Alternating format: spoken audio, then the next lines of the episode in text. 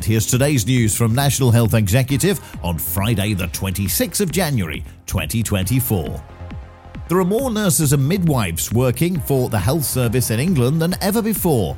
That's according to new data from NHS England. As of November, there were 372,411 nurses and midwives, which is 20,000 more than this time last year.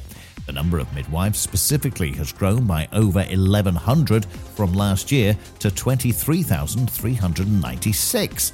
The NHS puts the growth partly down to retention initiatives and international recruitment. The NHS has delivered its ambition to roll out 5,000 more core beds for this winter.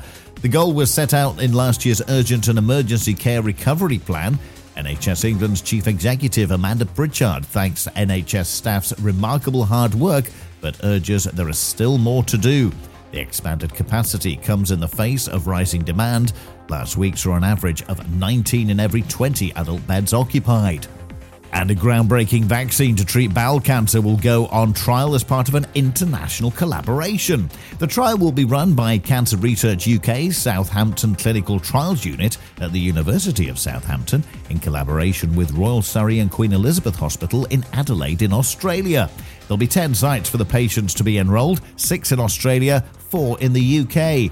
The vaccine will be used to treat patients before surgery in the hope that it will cause the body to attack the cancer.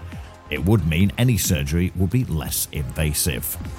And that's the latest. Don't forget to like and subscribe to make sure you receive every new bulletin and check out our stories in full on our website, nationalhealthexecutive.com.